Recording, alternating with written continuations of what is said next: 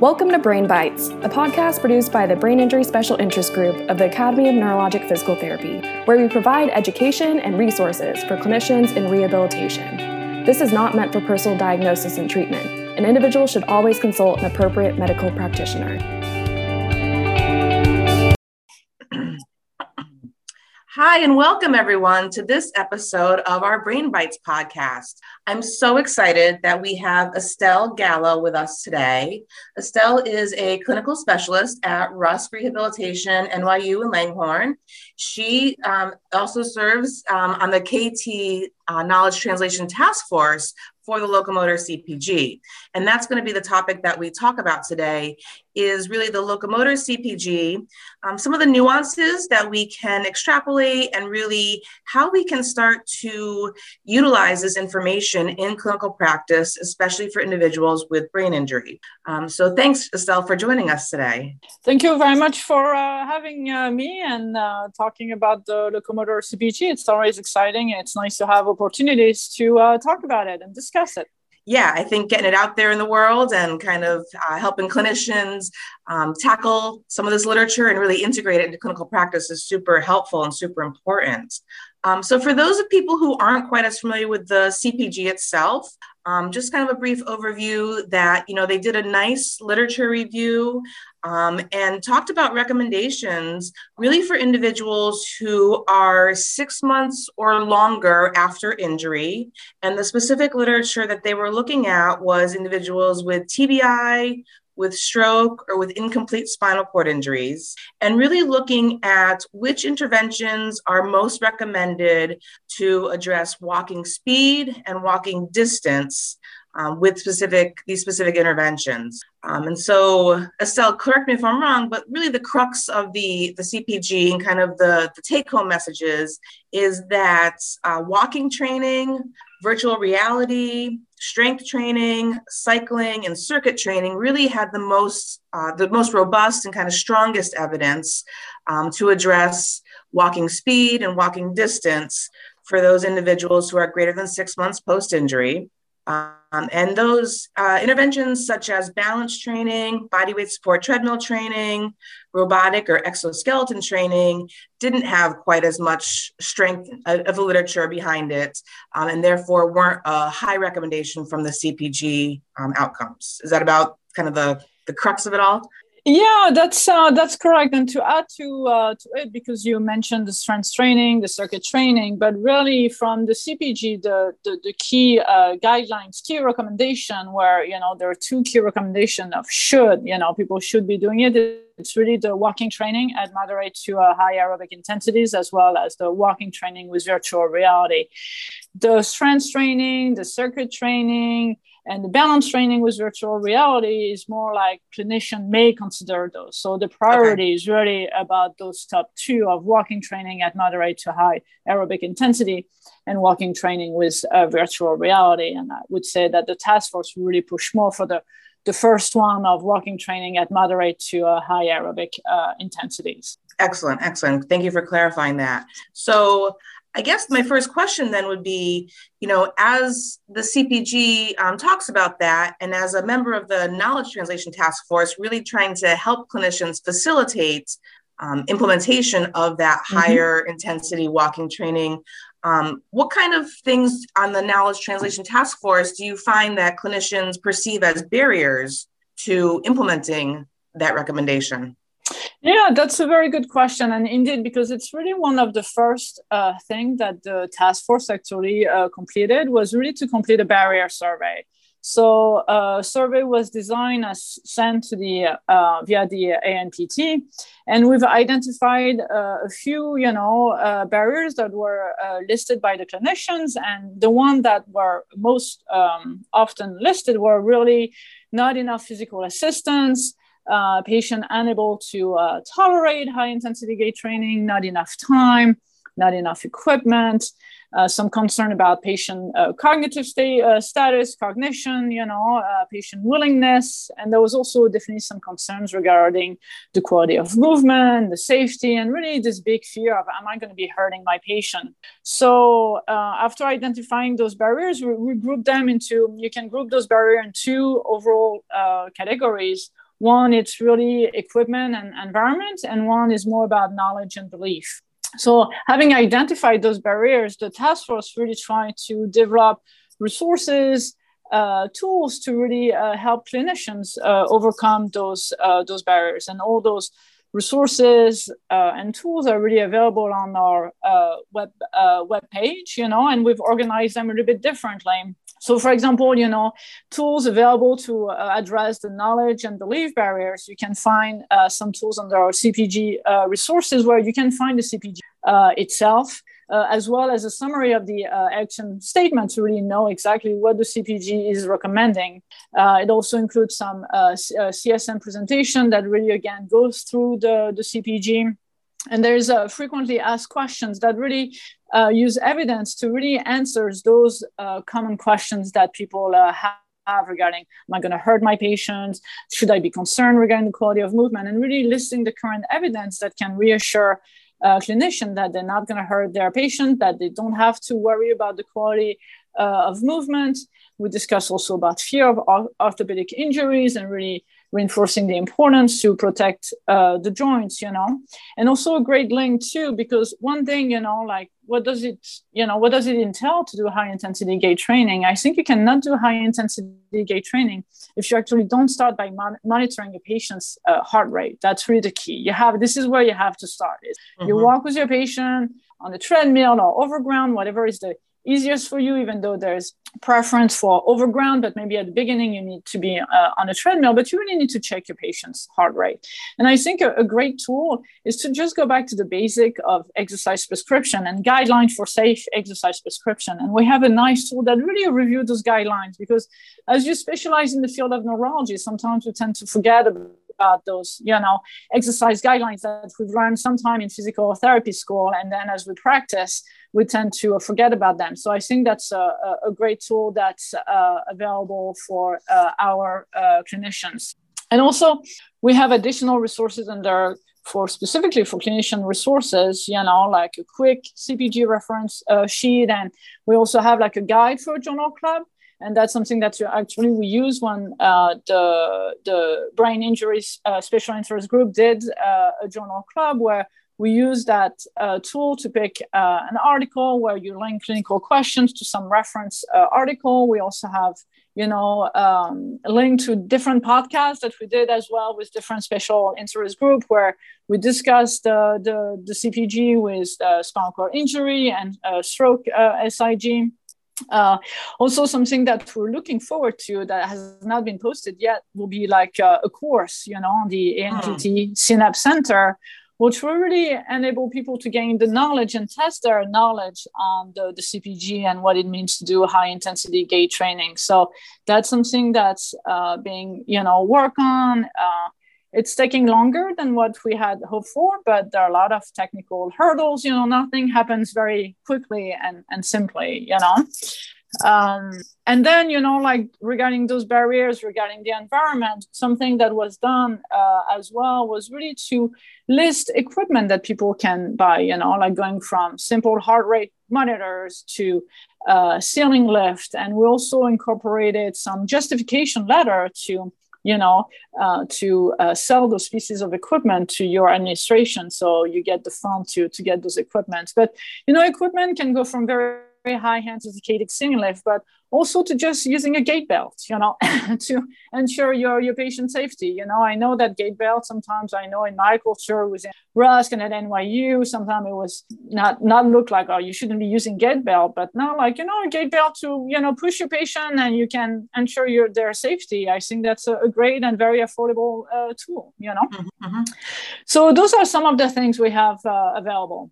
So wow, that sounds like a I lot. I know that's a lot of information. Am I right? Yeah, that was a mouthful. It is. it is, but you know, I think it speaks to the importance of this topic, um, and hopefully, our audience recognizes that you know a lot of work has been done from the APTA, the ANPT, all these task force, and really it sounds like a thorough job. Um, so no stone has been left unturned.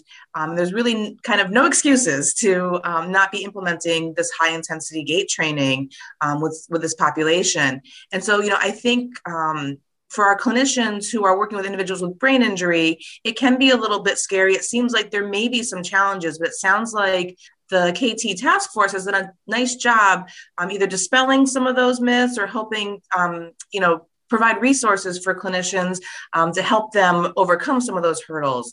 So you mentioned that there's a lot of resources guided um, posted on the website. A lot of those resources are going to also be cross-posted on the Brain Injury SIG website, so that clinicians have, um, you know, kind of one spot to to get a lot of resources for um, brain injury kind of uh, interventions and, and research and things like that. Um, but really, I think the underlying um, message, what I hear from you, all this information is so valuable. And it really just underscores um, what we're finding in the literature and in clinical practice that this is really um, a, a, high priority for, for our clients to improve um, so that utilizing these resources is really, really important. Um, so, switching topics just a little bit here.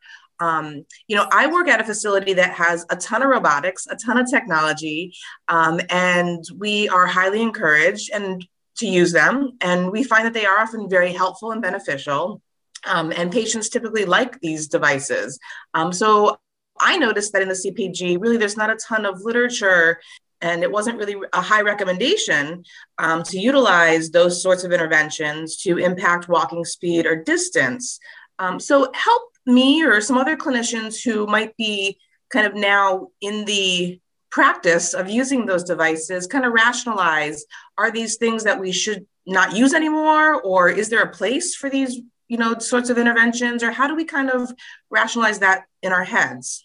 No i think that's a, a great uh, question especially because all those tools are already available. And they're pushing those and there's always like a love affair with like technology you know and even for patients you know like you have to be using fancy technology to feel like you have something that's valuable and skillful. But having said that you know it's really important for the for the uh, listener to remember that the cpg the one that we have right now available for us is really for ambulatory patients, you know, who are chronic and they're capable of walking. So if you think about body weight supported treadmill system and our robotic, you know, system, uh, they probably are providing assistance that the patients do not need since they're capable of walking.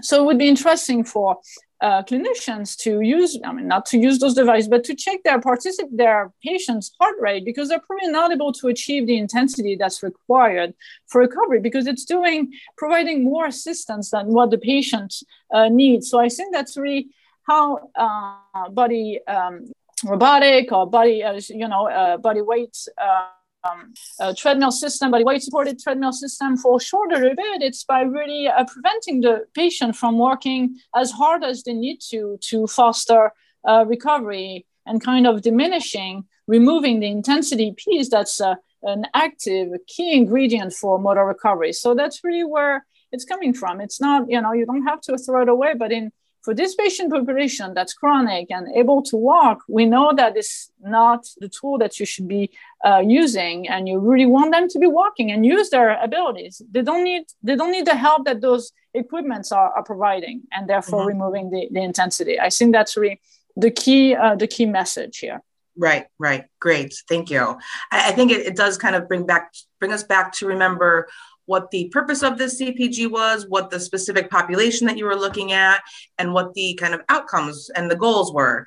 Um, so the, I know for myself, there are times when, um, as you mentioned, I might have a patient who is chronic but is not yet walking um, mm-hmm. at a you know a, a more functional capacity, and so maybe I still would utilize some of this equipment to see if we can get them um, to be a better ambulator or more independent ambulator. Um, and then if they can, as soon as possible, get them off that equipment, like you mentioned, and start cranking up the intensity to then address their walking speed and their distance. Um, so I think it's helpful for clinicians to recognize what their specific goals around ambulation might be for a particular patient, um, and then help determine what direction they need to go in or what best intervention um, would be for that patient. Um, now, the, the CPG also focused um, and chose to focus on literature that address individuals who are more than six months after injury, kind of more that chronic phase. Um, so, if clinicians are working more in an acute setting and they're seeing clients that are a little bit more acutely injured, um, do you have any recommendations about kind of where they should look in the literature or what kind of literature they should rec- they should go to to guide their interventions based on uh, you know around walking? No, sure. That's a great question. So one thing, there actually uh, there is a CPG uh, in the work, you know, for uh, the subacute uh, population. But uh, what's interesting too is, you know, the task force was uh, working on the locomotor CPG, but we also got involved in um, the national campaign of Intensity Matters. So there is also a web page on Intensity Matters that's purely focused on on intensity and trying to independently of neurological uh, diagnosis or level of chronicity. So that's where I would uh, recommend our listener to go to and to check out this intensity matter uh, webpage. And there you'll find some literature on uh, acute and subacute population. I have to say though, the literature again is mostly around uh, the stroke population, not so much on the brain TBI uh, population. But again, I think the one thing that the CPG did nicely is to really group those diagnoses together, uh, highlighting how the recovery principles uh, would be the, the same, you know, between spinal cord injury, traumatic brain injury, and, and stroke. So I think people who work with the brain injury population can go into that literature and feel confident that they can use some of those principles with, uh, with their uh, patients, you know. So that's really where I would uh, recommend our listener go to to go to to check out this in, intensity matter uh, webpage, which also will incorporate uh, wonderful uh, resources, which will help will be helpful too for clinicians. Right. Yeah. For those of us who work with individuals with TBI, um, we're used to looking in other sources of literature, yeah. recognizing that there's a paucity of literature specific to especially acute TBI. Yeah. Um, but yeah, I think you bring up a good point. You know, we shouldn't be shy about utilizing theories or hypotheses or principles that are present for other neurologic populations um, and extrapolating that information and taking a little bit of uh, a liberty in, in addressing it with the TBI population. Um, you know, I think that for that, um, for right now, that's kind of the best we've got. Um, and so, you know, I don't think that we as clinicians, as a body, can say, you know, there is no literature, so we don't know what to do, or there is no mm-hmm. literature, mm-hmm. so we're just going to do whatever the heck we feel like. um, so, you know, I think trying to still be kind of evidence based, um, even if it's not the perfect evidence, I think, you know, we mm-hmm. still need to move in that direction. Um, so, you know, we've gotten a lot of good information from you today about kind of some of the basic principles of the CPG, um, application of it to the clinic, some resources that we've we could use.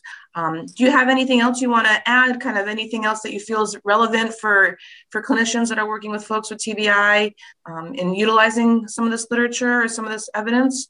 I think one one thing that I can refer our listeners to is that there will be, you know, because I think uh, having some uh, visual aids really help clinicians see about how does it look because it seems very like something like people say, is it really skilled physical therapy? Like, I mean, it's just walking with a patient. So I think it seems a little bit dumb like this at the first degree but uh, um, we'll have some uh, videos you know uh, either way on the probably on the youtube channel but as well on the website you know where if you go on the website you'll have links to some videos that can really help our clinicians say how does it look like? You know it can come in many uh, shape and form. So we'll have little vignettes to illustrate how it can uh, actually this is how it looks uh, patient doing high intensity gait training. It doesn't look pretty. It looks oh would i do that with my patient? So i think it can really help a clinician to feel a bit better about themselves. Uh, we also have some entire case studies that really show some good illustration of with a brand new patient, where do you start? How does look like? Because